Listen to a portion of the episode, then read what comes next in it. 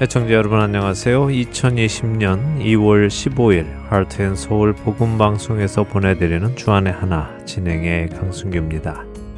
지난 한 주도 어수선한 세상 속에서도 자신의 신앙을 점검하며 올바른 길을 걸어가신 여러분 되셨으리라 믿습니다. 유명한 전도자 빌리 그레이엄 목사님 다들 아시죠? 그 빌리 그레이엄 목사님의 자녀들 역시 사역자들로 열심히 사역을 하고 있는데요. 그중 프랭클린 그레이엄 목사는 아버지의 뒤를 이어 빌리 그레이엄 전도 협회를 이끌며 예수님의 복음을 전하는 사역을 하고 있습니다. 이 프랭클린 그레이엄 목사는 올해 2020년에 세계 여러 나라를 방문하여 전도 집회를 열 계획을 몇 년 전부터 준비해 왔는데요. 특별히 1973년 아버지 빌리 그레엄 목사가 여의도에서 100만 명에게 예수님을 전했던 한국도 전도 집회에 포함했다고 2018년에 소식이 있었습니다.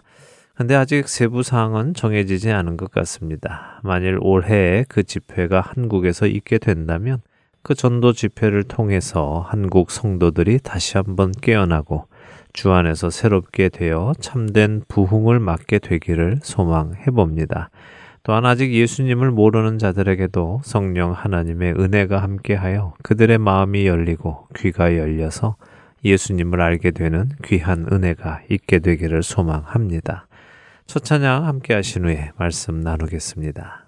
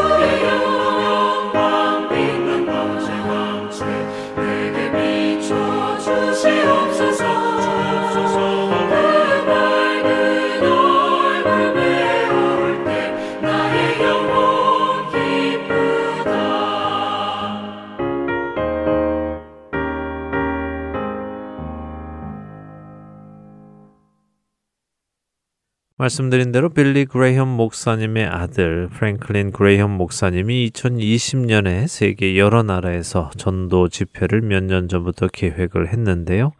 최근 한 크리스천 뉴스는 올해 계획했던 영국 집회가 취소되었다는 소식을 전했습니다.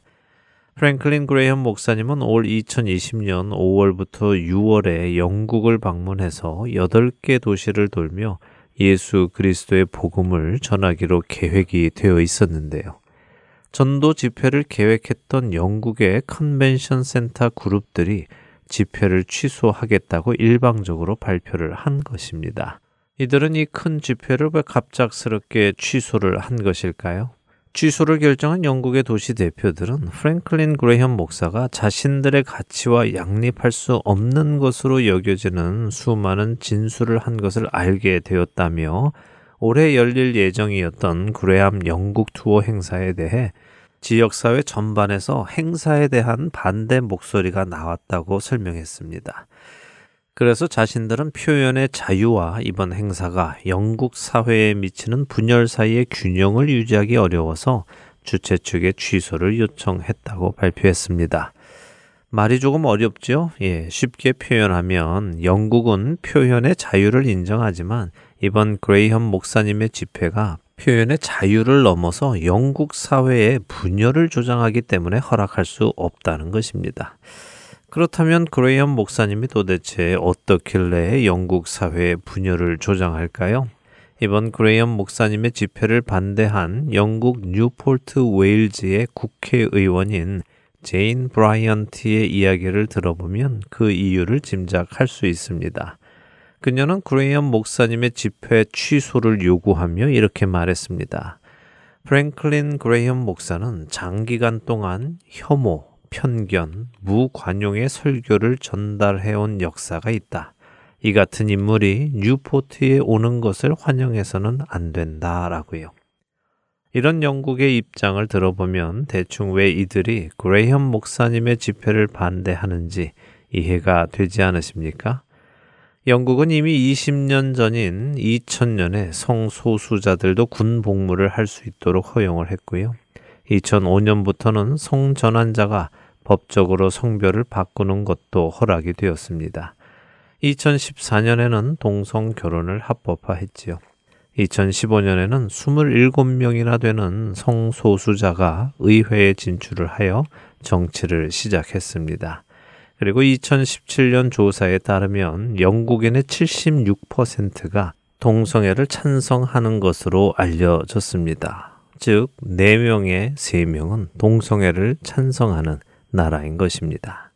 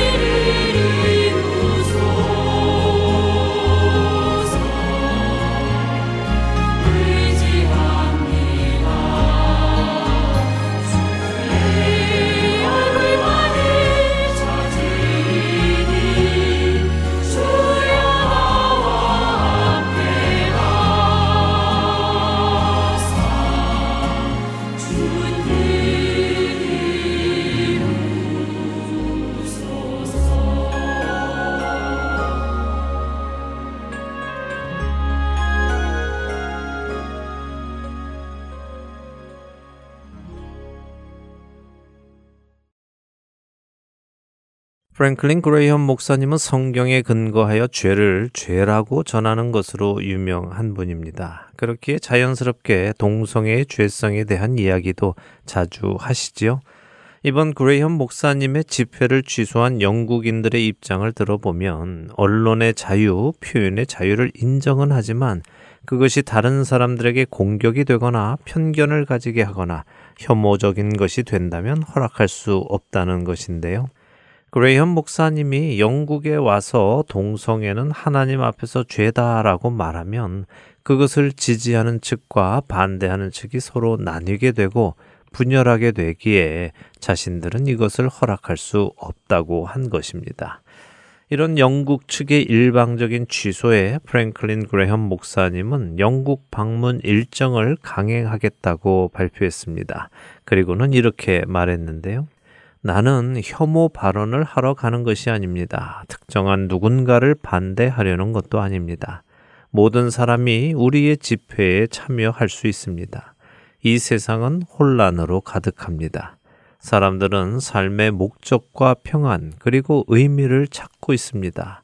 그런데 그 답은 예수 그리스도라는 유일한 근원에 있습니다. 나는 구원의 유일한 길이신 예수 그리스도의 삶, 죽음, 그리고 부활을 전파하기 위해서 갑니다. 라고요. 참 멋진 말씀이지요? 영국인들의 반응을 보며 제 마음에는 이런 생각을 가지고 있는 사람들은 하나님의 말씀을 읽을 때 어떤 감정을 가지게 될까 생각해 보게 되더군요. 사실 프랭클린 그레이엄 목사님이 전하는 말은 본인의 생각을 전하는 것이 아니라 성경의 하나님의 말씀을 전하는 것이 아닙니까? 프랭클린 목사님이 말씀하신 대로 이번 집회는 사람들을 정죄하기 위한 집회가 아니지요. 복음을 전하는 것은 정죄하기 위함이 아닙니다. 예수님께서는 요한복음 12장 47절에서 예수님께서 오신 이유를 세상을 심판하려 하심이 아니라 세상을 구원하려 하심이라고 말씀하십니다. 또한 누가복음 5장 32절에서는 예수님께서는 의인을 부르러 온 것이 아니고 죄인을 불러 회개시키러 오셨다고 말씀하십니다. 복음이란 죄인이 죄를 깨닫고 자신의 죄에서 돌이켜 구원에 이르게 되는 기쁜 소식인 것입니다.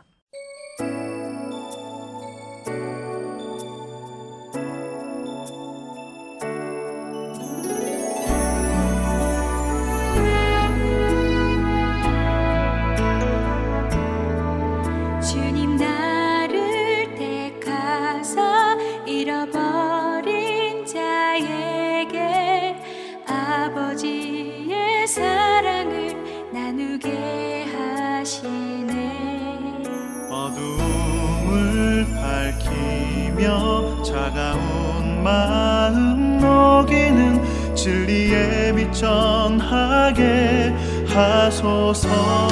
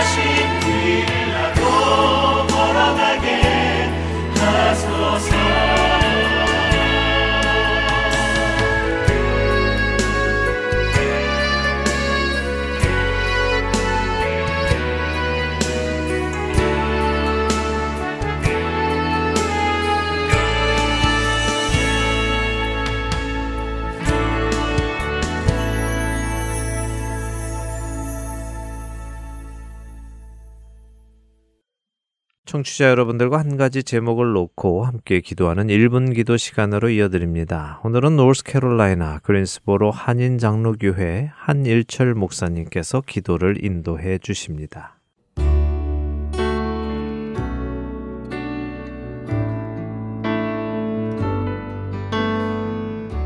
할텐 서울 복음 방송 1분 기도 시간입니다. 저는 노스캐롤라이나 그린스보로 지역에 위치한 그린스보라 한인 장로교회를 섬기고 있는 한일철 목사입니다. 오늘은 크리스찬들의 마음이 주님이 주시는 평강으로 인해 앞에 있는 장애물들을 잘 뛰어넘기를 위해 애청자분들과 함께 기도하고자 합니다.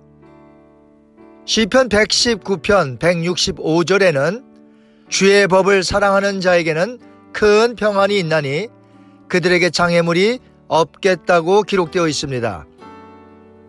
그런데 실제로 살면서 우리 앞에 장애물이 없던가요? 장애물이 있습니다. 그것도 아주 많이 있습니다. 그렇다면 시편 119편 저자가 말한 장애물이 없다는 것은 무슨 뜻일까요?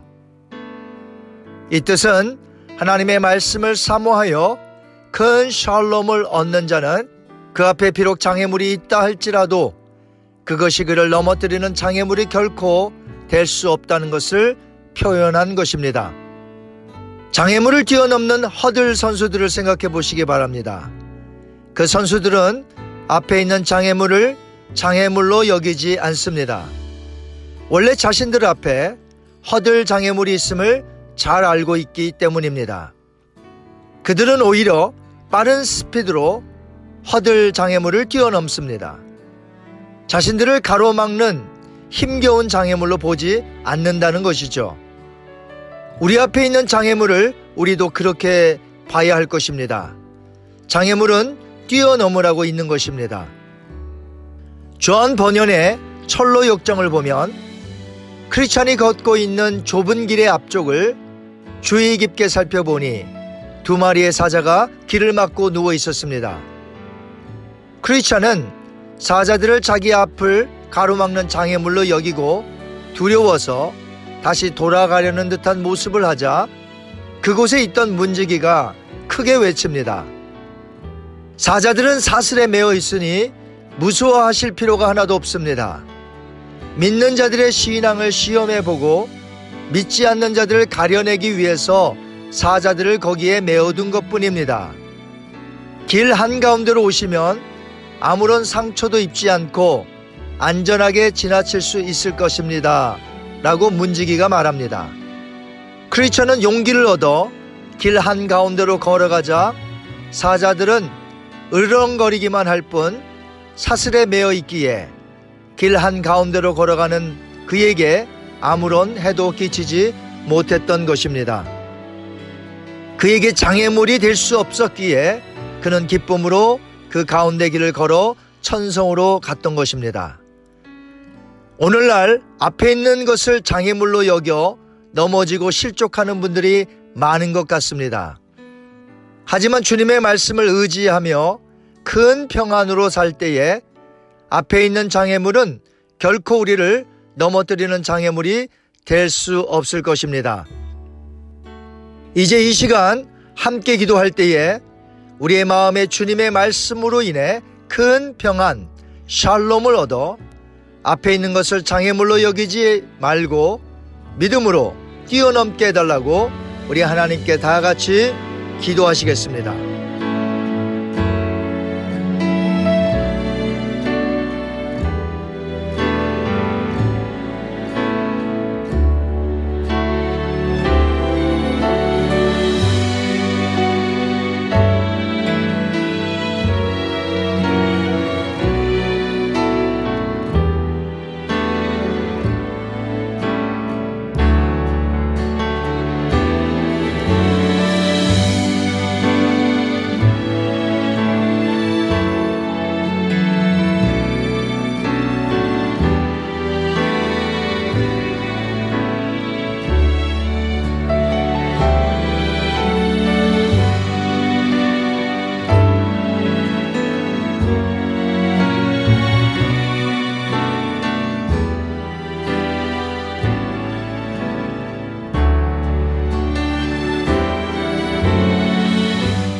자비로우신 하나님 아버지, 하나님의 말씀으로 우리 마음에 풍성해지기를 원합니다.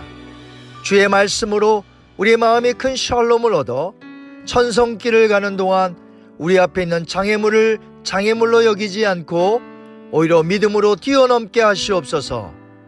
그래서 2020년 한 해를 승리하게 하옵소서 감사하며 예수님의 이름으로 기도하옵나이다. 아멘.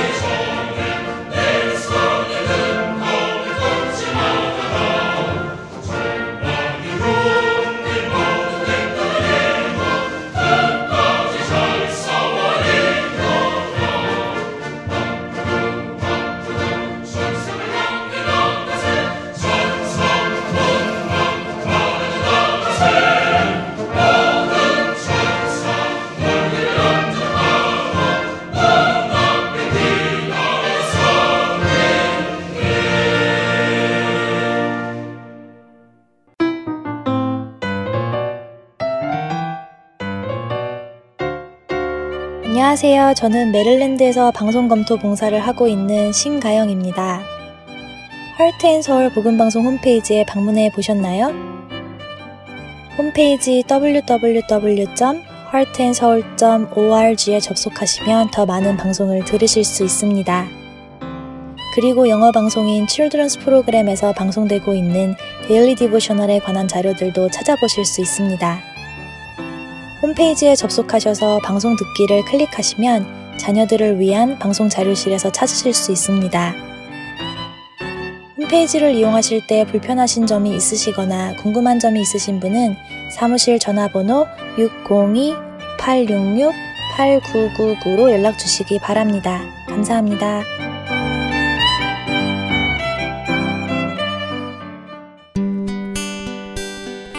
기쁜 소식 사랑으로 땅끝까지 전하는 아랜소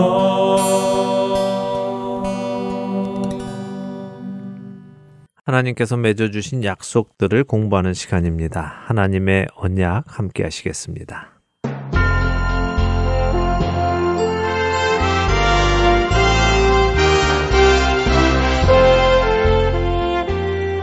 애청자 여러분 안녕하세요. 하나님께서 주신 약속들을 살펴보는 시간이죠. 하나님의 언약 진행의 민경은입니다. 네, 여러분 안녕하세요. 강승규입니다. 지난 시간 노아와의 언약을 마쳤습니다. 네. 오늘부터는 아브라함의 언약으로 넘어가겠죠? 그렇습니다. 우리가 비교적 잘 아는 언약이죠. 네. 네, 아브라함의 언약입니다. 자, 그런데 아브라함과의 언약은 지금까지 에덴의 언약이나 아담과의 언약 그리고 노아와의 언약처럼 한 번에 해 주시지 않고요. 점진 점진적으로 좀 해주십니다. 그래서 창세기 꽤 여러 곳을 어, 보아야 하는데요. 먼저 창세기 12장 1절에서 3절을 읽고 시작을 하지요. 네. 여호와께서 아브라함에게 이르시되 너는 너의 고향과 친척과 아버지의 집을 떠나 내가 내게 보여줄 땅으로 가라. 내가 너로 큰 민족을 이루고 내게 복을 주어 내 이름을 창대하게 하리니 너는 복이 될지라. 너를 축복하는 자에게는 내가 복을 내리고 너를 저주하는 자에게는 내가 저주하리니 땅의 모든 족속이 너로 말미암아 복을 얻을 것이라 하신지라. 네. 네, 하나님께서 아브라함을 부르시는 그 유명한 장면이군요. 네, 바로 그렇습니다. 자, 여기서 하나님께서는 아브라함에게 큰 민족을 이룰 것이라는 약속을 먼저 주십니다. 하지만 이 약속은요, 여기 창세기 12장 2절에서만 주시는 약속이 아니라 창세기 13장 16절에서도 주시죠. 어, 한번 읽어 주실까요? 네, 창세기 13장 16절입니다. 내가 내 자손이 땅의 티끌 같게 하리니 사람이 땅의 티끌을 능히 셀 수 있을진데 내 자손도 세리라. 네, 땅에 티끌같이 많은 자손들이 있는 큰 민족을 이룰 것이라고 약속해 주십니다. 이 외에도 아브라함에게 큰 자손에 대한 약속은요. 15장 5절, 17장 1절과 2절, 7절, 그리고 22장 17절에까지 계속해서 해 주십니다. 이 큰 민족은 누구일까요? 이스라엘이죠? 네, 그렇습니다. 바로 이스라엘입니다. 아직 자식이 없는 75세의 아브라함에게 하나님께서는 큰 민족을 약속해 주셨습니다. 어, 그리고 두 번째로 하나님께서는 민족만이 아니라 그 민족이 발을 붙이고 살 땅도 약속을 해 주시는데요. 사람만 있고 사람이 살 땅이 없으면 문제겠죠. 네. 네. 그런데 이 땅에 대한 약속 역시 12장 1절에 내가 내게 보여줄 땅으로 가라고 하신 한 군데에만 하신 것이 아니라요. 12장 7절에 내가 이 땅을 네 자손에게 주리라라고 구체적으로 말씀하시고요. 13장 14절과 15절에도 하십니다. 여기도 한번 읽어 주시죠. 네. 롯이 아브람을 떠난 후에 여호와께서 아브람에게 이르시되 너는 눈을 들어 너 있는 곳에서 북쪽과 남쪽 그리고 동쪽과 서쪽을 바라보라. 보이는 땅을 내가 너와 내 자손에게 주리니 영원히 이르리라. 네. 네, 보이는 모든 땅을 아브라함과 아브라함의 자손에게 주시고 영원히 이르게 하신다고 약속하시네요. 맞습니다. 그 다음에도요, 같은 장 창세기 13장 17절에도 약속하시고요, 15장 17절에서 21절, 또 17장 8절에도 약속을 해 주십니다. 어, 특별히 창세기 15장 17절에서 18절은 우리가 잘 아는 언약식이 있는데요. 네, 재물을 반으로 갈라놓고 그 사이를 하나님께서 지나가신 그 언약 말씀이군요. 그렇습니다. 이때 하나님께서 구체적으로요, 애굽 강에서부터 큰 강 유브라데까지 아브라함의 자손에게 주신다고 약속을 하십니다. 자, 우리는 하나님께서 아브라함을 통해서 큰 민족 이스라엘을 주신 것을 알지요. 언약이 이루어졌습니다. 네. 그리고 그들에게 가나안 땅을 주셨습니다. 그 언약도 이루어졌죠. 하지만 방금 말씀드린 창세기 15장의 말씀에는 애굽 강에서부터 큰 강 유브라데까지 아브라함의 자손에게 주신다고 하셨는데요. 애굽 강은 흔히 나일강이라고 생각들을 하시는데 학자들은 나일강이라면 나일강이라고 불렀을 텐데 애굽강이라고 부른 것을 보면 애굽의 남쪽으로 있는 나일강을 뜻하는 것이 아니라 애굽의 북쪽에 가나안 땅과 구분하는 나일강 삼각주를 뜻하는 것이라고 합니다. 그런 추측이 맞아 보입니다. 왜냐하면 그 나일강 삼각주에는 바로 요셉과 이스라엘 자손이 살던 고센 땅이 있기 때문이지요. 그래서 남쪽으로는 애굽 경계, 북쪽으로는 유브라데 강을 경계로 말씀하고 계시는데요. 유브라데 강은 혹시 어디 있는지 아세요? 네, 바벨론 쪽에 있는 강 아닌가요? 네, 맞습니다. 바로 아브라함의 고향 우르에서 아브라함이 아버지 데라와 머물렀던 하란까지 이어지는 긴 강이지요. 네. 그런데 역사 속에서 보면요. 아직까지 이스라엘이 이렇게 많은 땅을 차지해서 살아본 적은 없습니다. 애굽의 종살이를 하면서 고센 땅에 잠시 살았던 적은 있지요. 또 유브라데강 근처에는 바벨론의 포로로 잡혀갔을 때 조금 살았습니다. 이것을 가지고 하나님께서 아브라함의 자손에게 땅을 주셨다고 말씀하는 것은 아니겠죠. 네. 예, 이스라엘이 가장 많은 영토를 차지했던 것이 다윗 왕과 솔로몬 왕 때인데요. 어, 역대하 9장 26절을 보면 이런 말씀이 있습니다. 솔로몬이 유브라데 강에서부터 블레셋 땅과 애굽 지경까지의 모든 왕을 다스렸으며 하는 말씀이 있습니다. 네. 그래서 이것을 근거로 하나님의 언약이 이루어졌다고 보는 분들도 계시는데요. 하지만 왕을 다스린 것이 그 땅을 차지한 것하고는 조금 다릅니다. 하나님께서 말씀하시는 것은요, 그 모든 땅에 이스라엘 민족이 널리 퍼져서 자신들의 나라로 삼고 산다는 말씀을 하시는 것입니다. 이렇게 보면 이 언약은 아직 다 이루어지지 않았다고 보는 것이 옳습니다. 그렇군요. 그러면 아직까지 이루어지지 않았으면 언제 이루어지죠? 미래에 이루어진다는 것인가요? 음, 하나님의 말씀은 1.1획도 땅에 떨어지지 않고 다 이루어진다는 것을 우리는 믿습니다. 네. 그렇기에 이 약속한 땅을 온전히 차지하는 것은 물론 중간에 역사적으로 잠시 많은 곳을 차지한 적도 있지만 그렇게 잠시 차지하는 것이 아니라 메시아께서 오셔서 이 모든 땅을 통치하실 것을 약속하신 것이라고 보는 것이 옳습니다. 그렇다면 예수님께서 다시 오실 때 일어날 일이라는 것이군요. 네, 물론 성경을 어떻게 해석하느냐에 따라 이 부분에 대해 동의하시는 분들도 계시고 그렇지 않은 분들도 계십니다. 네. 그래서 꼭 그렇다라고 주장하기는 어렵습니다. 반대하는 분들도 계실 테니까요. 그렇군요. 그러나 하나님의 말씀이 역사적으로 아직 이루어지지 않은 것들이 있다면 하나님의 말씀이 잘못되었거나 취소가 된 것이 아니라요. 앞으로 이루어질 것이라고 보는 것이 더 타당하다는 말씀을 드리는 것입니다. 물론 이 부분을 어떻게 해석하느냐가 우리의 구원을 잃고 혹은 얻고 하는 것은 아닙니다. 그러니 너무 집중하시지는 않으시기 바랍니다. 자, 세 번째 언약은 아브라함 자신에게 하나님께서 복을 주시겠다고 하신 언약입니다. 복을 주시고 그 이름을 창대하게 하시겠다고 하시죠. 창대하다는 것은 위대하다, 크다, 높다 그런 의미인데요. 이 언약은 이루어졌다고 보입니다. 왜냐하면 세계에는 많은 종교가 있죠. 네. 조사에 따르면 세계에서 가장 큰 종교는 기독교라고 합니다. 약 23억 명의 신자가 있는 것으로 되어 있습니다. 그리고 그 다음으로 큰 종교가 이슬람으로 18억 명이 있고요. 그 다음에는 힌두교가 11억 명, 불교가 5억 명 이렇게 됩니다. 그리고 10위 안에는 없지만 유대교가 약 1,500만 명 정도로 추산이 되는데요. 이 중에 기독교, 이슬람교, 그리고 유대교는 다 아브라함을 중요하게 생각합니다. 이슬람과 유대교는 아브라함을 자신들의 종교의 시초로 추앙을 하기까지 하지요.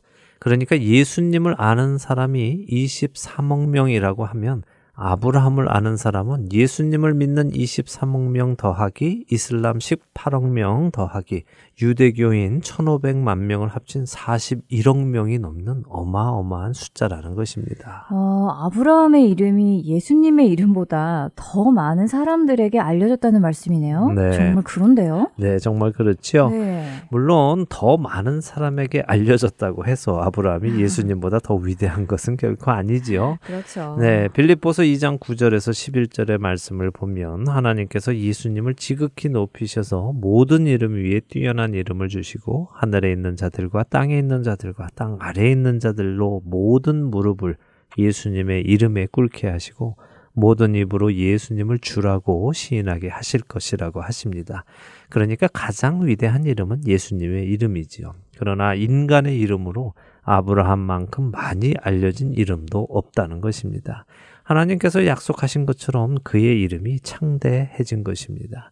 그 다음 언약은 아브라함을 통하여 땅의 모든 족속이 복을 받는다는 것입니다. 왜냐하면 아브라함이 복이 될 것이기 때문이죠. 옛 개혁 한글 성경은 아브라함이 복의 근원이 될 것이다 이렇게 번역을 했죠. 네. 이게 무슨 말씀인가 하면요. 다음 절인 3절에 그 설명이 나오는데요. 아브라함을 축복하면 하나님께 복을 받고 아브라함을 저주하면 하나님께서 저주하시기 때문에 아브라함이 복의 근원, 복 그 자체가 된다는 말씀입니다. 어, 그러니까 복을 받으려면 아브라함을 축복하고 저주를 받고 싶으면 아브라함을 저주하면 된다는 것이네요. 어, 하지만 누가 저주를 받고 싶겠어요? 다 복을 받기 원하죠. 네, 그렇죠. 다 네. 복을 받기 원하죠. 그렇죠. 예. 그런데 사실 그 말은 그렇게 쉽게 할 수는 없는 말입니다. 음, 어떤 말이요? 모든 사람이 다 복을 받기 원한다는 말이요? 네, 왜냐하면요. 사람들은 다 복을 받기 원한다고 말을 하면서도 사실은 저주받을 일을 하기 때문이죠.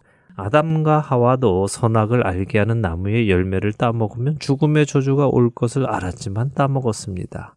이후에 나오는 모세의 언약 때에도 다루겠지만요. 하나님께서는 이스라엘 백성 앞에 순종하면 복을 받고 불순종하면 저주를 받을 것을 말씀하시죠. 네. 그러나 사람들은 불순종을 택합니다. 참 아이러니하지요. 네. 입으로는 또 마음으로는 우리가 복을 받기 원한다고 하지만 실제로 우리의 선택은 다 저주를 택하기 때문입니다. 하나님께서는 우리에게 복 주시기를 원하는 분이십니다. 우리 앞에 순종과 불순종의 선택을 주시고요. 우리로 순종을 통하여 복을 받기 원하시지요. 그러나 우리는 불순종을 끊임없이 택합니다. 네, 말씀을 들어보니 정말 그렇네요. 복 받기 원한다면서도 늘 저주받는 일을 선택하는 우리인 것 같습니다. 네. 그런 우리를 내치지 않으시고 구원하시는 하나님의 사랑은 정말 이해할 수 없는 놀라운 사랑인 것 같아요. 맞습니다. 복을 받고 싶으시면요. 아브라함 또 그의 자손인 이스라엘을 축복하시기 바랍니다. 또 영적인 이스라엘, 영적인 아브라함의 자손인 그리스도인들을 축복하시기 바랍니다. 그렇다면 하나님의 복이 임할 것입니다. 그것이 하나님의 언약입니다.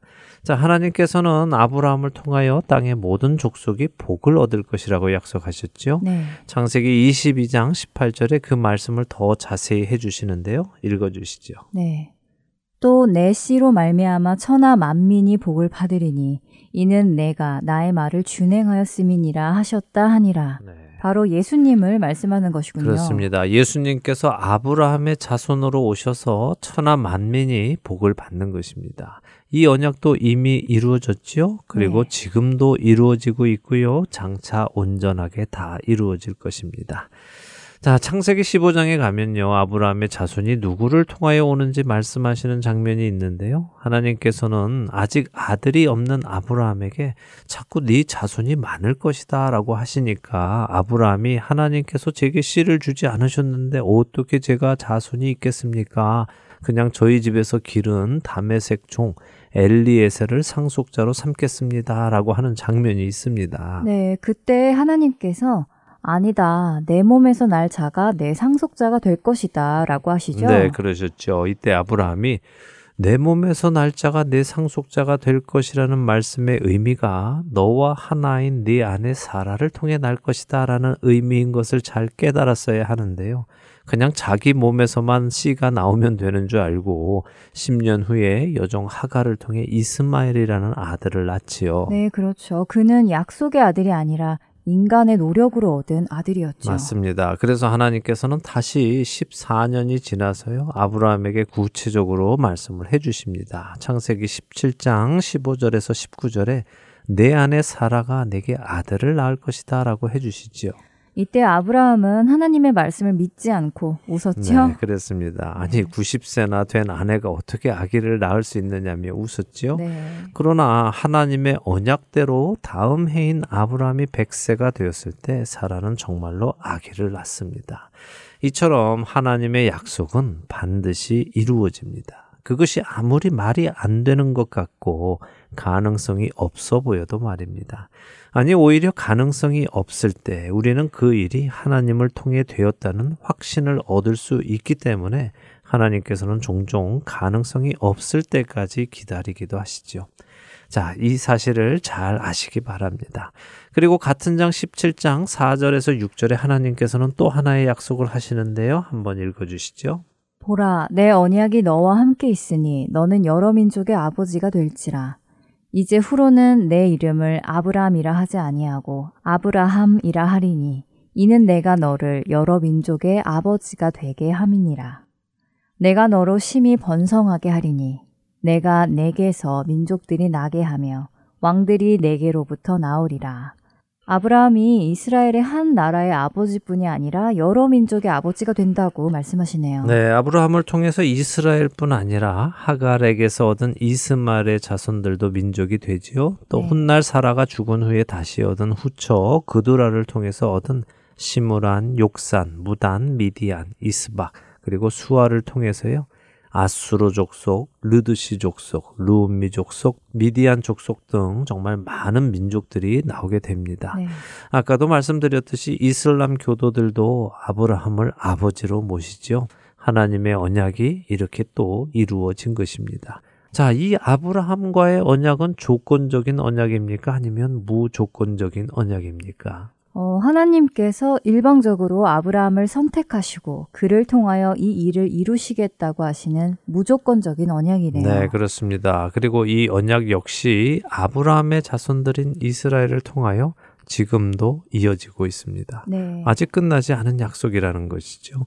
그리고 아브라함을 통하여 생겨난 또 다른 민족들도 여전히 있지요. 네. 이 모든 민족들이 하나님께서 약속하신 대로 아브라함의 씨로 오신 예수 그리스도를 통하여 큰 복을 얻게 되기를 우리가 소망하며 우리 각자에게 주어진 상황에서 계속해서 복음을 전해야 하는 것입니다. 오늘 아브라함과의 언약을 통해 우리에게 구원자 예수님을 주셨다는 것을 다시 한번 보게 됩니다. 네.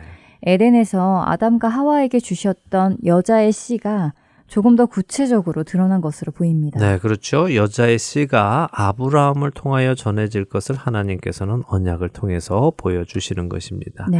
우리는 하나님의 언약을 통해 메시아께서 오시는 구체적인 모습을 계속해서 보게 될 것입니다. 자, 아브라함의 언약 여기에서 마치도록 하고요. 다음 주부터는 모세와의 언약을 살펴보겠습니다. 네, 한 주간도 우리를 구원하신 신실하신 하나님을 믿고 그리스도인답게 살아가시는 우리 모두 되길 바라며 하나님의 언약 마치겠습니다. 네, 저희는 다음 주에 뵙겠습니다. 안녕히 계십시오. 안녕히 계세요.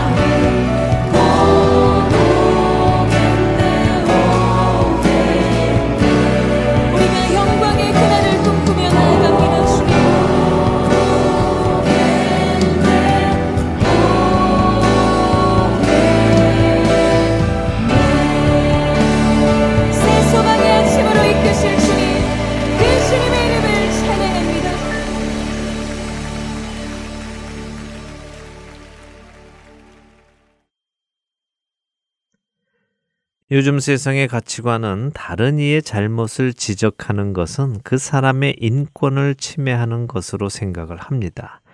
다른 사람이 무슨 생각을 하든 무슨 행동을 하든 그것이 또 다른 사람에게 해가 되지 않는다면 하도록 해주는 것이 그 사람을 위하는 것이라고 생각하지요. 그래서 세상은 점점 더 하나님의 말씀을 멀리 합니다. 점점 하나님의 말씀을 거부하지요. 세상은 하나님이라는 신은 편견을 가진 신이고 사람을 혐오하며 관용이 없다고 말을 합니다. 그러나 그것은 그들이 하나님을 모르기 때문에 하는 말입니다. 하나님은 모든 사람이 멸망하지 않고 다 회개하기에 이르기를 원하셔서 오래 참으시는 분이라고 베드로후서 3장 9절은 말씀하십니다. 그분은 죄는 미워하시지만 죄인은 사랑하셔서 죄인이 죄에서 떠나 의인의 자리에 오게 하시기 위하여 아무 죄도 없는 그 아들을 대신 죄인의 자리에 보내시고 사망으로 죄값을 치르게 하신 분입니다. 그분의 그 사랑을 모르기에 사람들은 하나님을 거부합니다. 하나님의 사랑을 보여주신 예수님을 거부하지요. 하나님 앞과 살아있는 자와 죽은 자를 심판하실 그리스도 예수 앞에서 그가 나타나실 것과 그의 나라를 두고 엄히 명하노니 너는 말씀을 전파하라. 때를 얻든지 못 얻든지 항상 힘쓰라. 범사의 오래 참음과 가르침으로 경책하며 경계하며 권하라. 때가 이르리니 사람이 바른 교훈을 받지 아니하며 귀가 가려워서 자기의 사욕을 따를 스승을 많이 두고 또 그 귀를 진리에서 돌이켜 허탄한 이야기를 따르리라. 그러나 너는 모든 일에 신중하여 고난을 받으며 전도자의 일을 하며 내 직무를 다 하라. 디모데 후서 4장 1절에서 5절의 말씀입니다. 성경은 우리 시대의 모습을 정확하게 설명해 놓고 계십니다. 아니, 우리 시대의 모습뿐 아니라 멸망으로 향해 치닫는 세상의 모습을 정확하게 설명해 놓고 계시지요. 디모데 후서 4장 말씀 그대로 때가 이르렀습니다. 사람이 바른 교훈을 받지 않습니다. 그것들을 거부하지요. 입조차 열지 말라고 강요합니다. 그들은 자신들의 가려운 귀를 긁어줄 만한 말만 해달라고 요구합니다. 그런 말을 해주는 사람들을 자신들의 스승으로 두지요.